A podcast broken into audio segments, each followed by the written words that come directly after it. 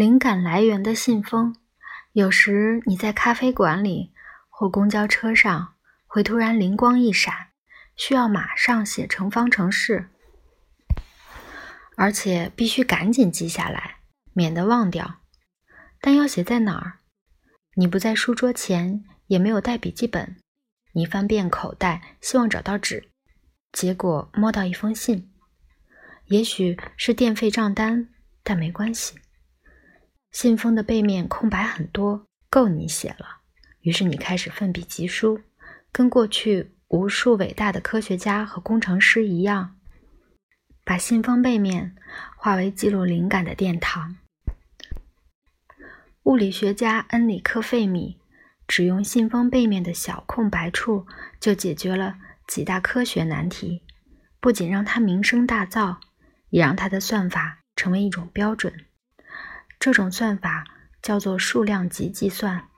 对于科学家而言，这就好比是诗人的牌句，他不追求精确答案，而仅在乎于是否简单易懂，能不能凭在公交车上获得的信息来回答关于世界的基本问题。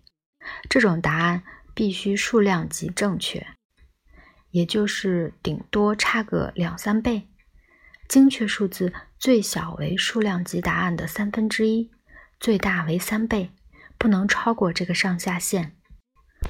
数量级计算虽然只是近似值，费米和其他科学家却以此来证明了一个矛盾：宇宙的恒星和行星的数量庞大，照理来说会有外星人存在，因此应该不难预见。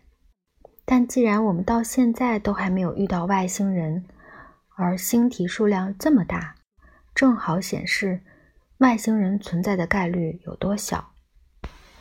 我小时候很迷科学家在信封背面解决宇宙问题的故事，因此会带旧信封到学校，在背面练习解题，有点像心灵的武术，只需要纸和笔就可练功。不仅有助于理清思绪，也让我考试过关。我后来申请牛津大学物理系，入学测验的第一题就是试估计地球的总原子数。我看到就笑了，这是标准的信封背面题。我已经不记得自己当时是如何解题的，但前页图是我最近做的计算。